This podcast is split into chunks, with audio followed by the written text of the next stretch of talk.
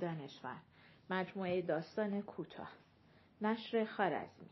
گوینده دینا کاویانی. یک زن با مردها قسمت اول. از پله ها پایین آمدند و آنجا که بلم ها بسته بود ایستادند. مرد بلم رنگ رفته ای را انتخاب کرد و پا در آن گذاشت. بلم تکان خورد. در آب فروتر رفت. دست زن را گرفت که می ترسید یا تظاهر به ترس می کرد. زن دلا شد. با احتیاط وارد بلم شد. روی متکای کثیفی در آن گوشه که رو به مرداب بود نشست. کف بلم تر بود و بوی ماهی به دماغ می‌خورد و مرد می‌دانست که زن پرخاش خواهد کرد. چرا یه بلم حسابی کرایه نکردی؟ مگه بلم قهدی بود؟ مرد همانطور که وسط بلم ایستاده بود دست در جیبش کرد. یک اسکناس درآورد و داد به صاحب بلم و گفت تا یه ساعت دیگه برمیگردیم. صاحب بلم گفت تا یه ساعت دیگه دریا تیفون میشه. شور مه میبنده. دو قدمی رو آدم نمی‌بینه. مرد هیچ نگفت. وسط بلم نشست و پاروها را در دست گرفت. مرداب از بلمهای جور و جور بزرگ و کوچک کهنه و نو که بیشتر رنگ آبی خورده بود موج می‌زد. غروب یکی از روزهای اواخر فروردین بود و هوا خنکی مطبوعی داشت. مه کمرنگی مرداب را پوشانده بود اما هنوز هوا تاریک و مه قلیز نشده بود. بلم آهسته از کنار بولوار رد می‌شد. های دیگر بی پروا از کنارش میگذشتند و گاهی به آن میخوردند و زن جیغ می‌کشید. ماهیگیرانی که سر راهشان بودند به مرد قر می‌زدند و می‌خواستند احتیاط کند که بلم به دامشان نگیرد. جا به جا کدوهای مخصوص دامهای ماهیگیری با بی تکلیفی روی آب کج و راست می شدند ولی از جا تکان نمی خوردند. بلم نزدیک فار که رسید هوا تاریک شده بود. نورافکنهای فار و چراغهای کناره مرداب انزلی روشن شده بود. اما مه قلیزی چراغهای کناره را فرا گرفته بود. چراغها از دور مثل چشمهای تار کدر بودند و به زحمت برابر خود را روشن می کردند. با یک نگاه به کناره به نظر می آمد که انعکاس نور چراغها به صورت یک رشته ستاره کور در سینه آب فرو می روند و می آیند. موج آب ستاره ها را هزار تکه می کرد. در خود پخش می کرد. می شکست و به هم می آورد. قوقای بلم های ماهیگیری کمتر شده بود اما صدای جنجال و هیاهوی ماهیگیران از دور شنیده می شد. بلم اکنون با شتاب سینه امواج را می شکافت و جلو می رفت. چیزی نمانده بود که در دهنه مرداب دهنه که مرداب را به دریا می پیوست بیفتد. زن بی قید و بی خیال به امواج به چراغهای کناره و به نورافکنهای بزرگ فار نگاه می کرد و از این گردش با همه حقارت بلم راضی به نظر می آمد. مرد ساکت و آرام در اندیشه دراز غرق شده بود و پارو می‌زد از دهنه مرداد که رد شدند زن خمیازه ای کشید و گفت ها برگردیم مرد گفت تو که دریا رو وقت شب ندیدی. چند دقیقه دیگه ماه در میاد. میندازیم تو دریا و از پلاش سر در میاریم. زن دیگر حرفی نزد. مدت ها بود حرفی نداشتند با هم بزنند. حتی می ترسیدند با هم تنها بمانند. زن می ترسید ادامه حرفهایشان به آنجا بکشد که مرد هر چه در دل دارد بگوید و مرد از گفتن آنچه در دل داشت بیم داشت. اما زن لازم می‌دید ظاهرا شوهری داشته باشد و مرد با همه تلاشی که می‌کرد و با همه غضب و کینه‌ای که احساس می‌کرد باز برده و اسیر زن بود مرد اندیشید که امروز باید هر طوری هست کار رو تموم بکنم. داستان بیآبروییم به همه جا رسیده. مگه آدم چقدر تحمل داره؟ و به زن نگاه کرد که بیخیال نشسته بود و زمزمه می‌کرد. دلی دارم همدمی نام محرمی نام. با خود گفت کاش همون روز کلک تو کنده بودم. همون روزی که روی تخت دراز مثل مرده افتاده بودی و خودم معالجت می‌کردم. اگه کمی سوبلمه در آب و صابون شستشو ریخته بودم اما این کار را نکرده بود یا دلش نیامده بود. فرقی نمی‌کرد. مادر و خواهر دکتر برای دیدار پسر و عروسشان به رشت آمده بودند. چیزها درباره عروسشان شنیدند و دیدند که طاقت نیاوردند بیش از سه روز در رشت بمانند. روز خداحافظی مادر گریه کرد. در گوش دکتر گفت قصه نخور مادر. شاید اگه بچه دار بشه برا بیاد. و دکتر به فکر بچه افتاده بود. زن را به تهران برد. مریض خانه رفتند. عکس گرفتند. تجزیه ها کردند و آمپول ها زدند و روزی که زن عزا گرفته بود که به زودی از ریخت خواهد افتاد مرد شادی ها کرد و به پرخرش ترین حوث های زن تن داد. زن هم با او سر لطف آمد. از او تا توانست پول درآورد و به یک چشم به هم زدن پولها را با محصولات زیبایی این کارخانه و آن کارخانه خارجی عوض کرد. لباس های جور و جور را به خیاط های ایرانی و فرنگی سفارش داد. رشت که آمدند دکتر کاری هم در مریضخانه گرفت و شب اول و دوم و سوم زن و شوهر خوشحال بودند و با هم صمیمی. وقتی مرد از مریضخانه یا مطب می آمد زن دیگر مثل همیشه بیگودی به سرش نبسته بود. حتی پیشواز مرد می آمد و می بوسیدش. دمهایی هایش را می گذاشت جلوی پایش. لباسهایش را خودش سر چوب لباسی می‌زد. زن یک دفترچه درست کرده بود و چهل تا اسم پسر و بیست تا اسم دختر در آن نوشته بود و چه اسمهایی طوفان، دریا، رد، برق، صحرا اسمها را برای دکتر می‌خواند و می‌پرسید چطوره؟ شب چهارم تلفن زنگ زد. مرد روزنامه می‌خواند.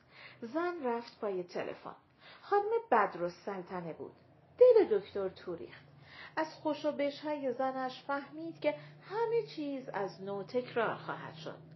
برنامه همیشگی حفظش بود. می‌دانست که فردا خانم بدرالسلطنه به مطب خواهد آمد.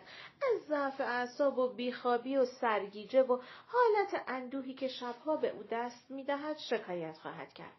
بعد گریه خواهد کرد.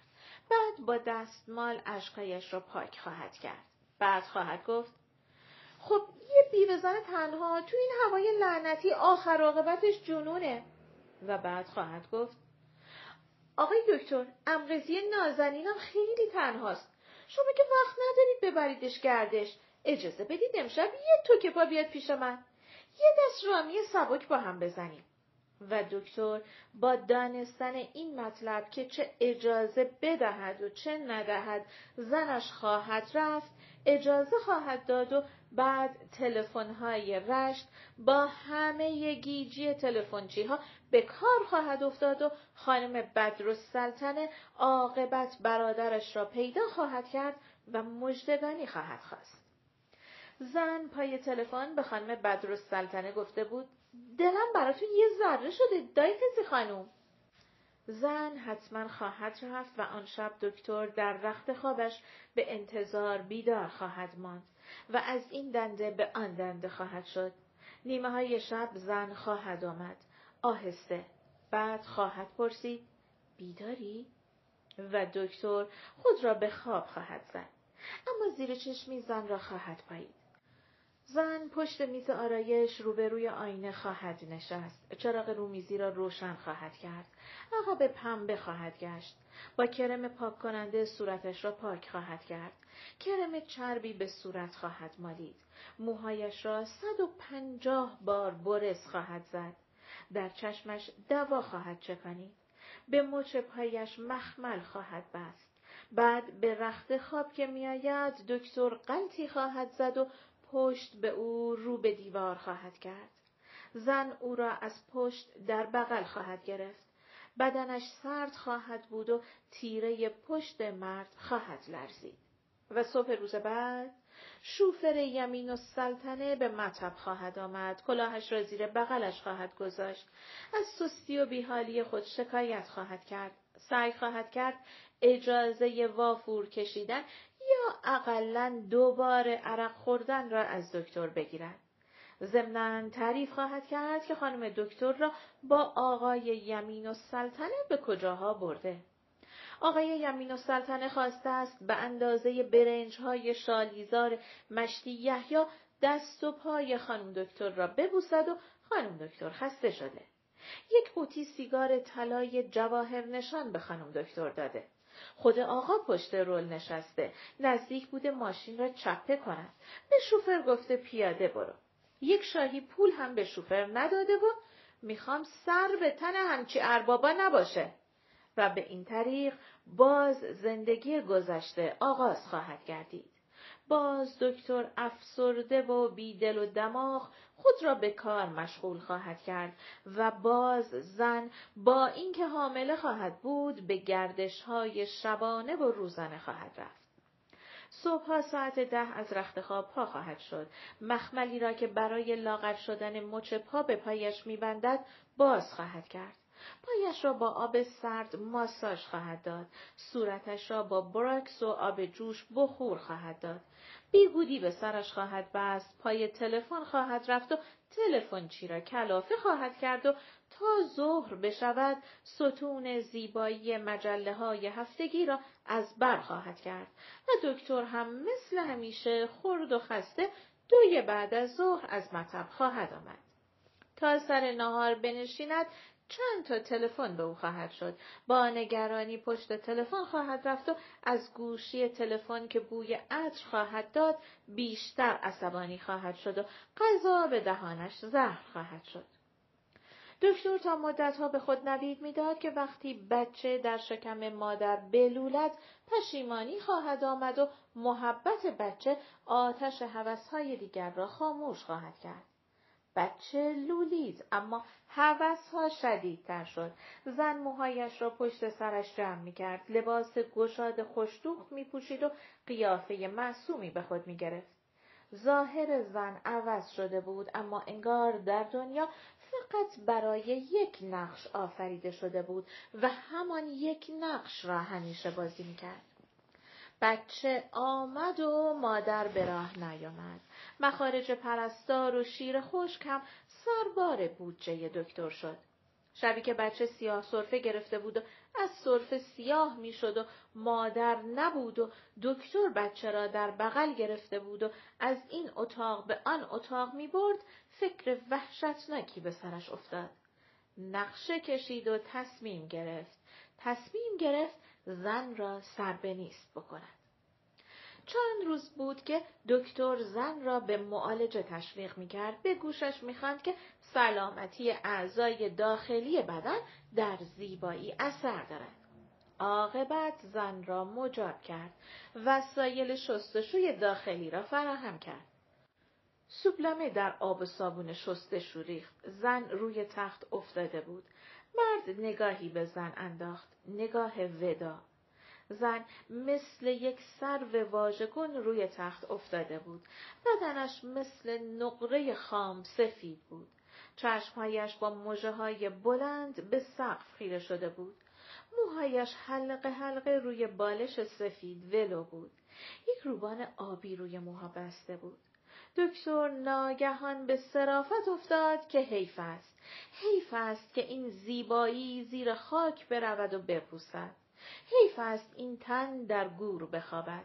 حق با اوست. این همه زیبایی نمی‌تواند خودش را حفظ بکند. می‌خواهد خراب بکند.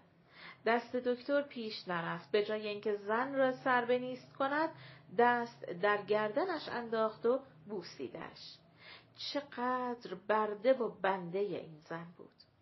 و اکنون دکتر روبروی زن در بلم نشسته بود. از پارو زدن خسته شده بود و عرق میریخت. پاروها سینه امواج سیاه دریا را میشکافتند. موجها روی هم میغلطیدند و در آغوش هم سر میخوردند. بلم جلو می‌رفت. چراغهای کناره انزلی در مه قلیزی فرو رفته بود و ابرهای تیره مثل گوری از انبوه تاریکی ماه را در سینه خود مدفون کرده بودند. زن ساکت بود و مرد در اندیشه های تار خود که به سیاهی شب میمانست غرق شده بود. افسوس روزی را می‌خورد که می‌توانست زن را بی سر و صدا سر به نیست کند و نکرده بود و اکنون که دریا در برابرش گسترده بود آیا می‌توانست چنین قربانی زیبایی را به دریا هدیه بکند؟ غرق شدن در دریا حتی از چنان مرگی بی سر و صداتر نخواهد بود. پایان قسمت اول.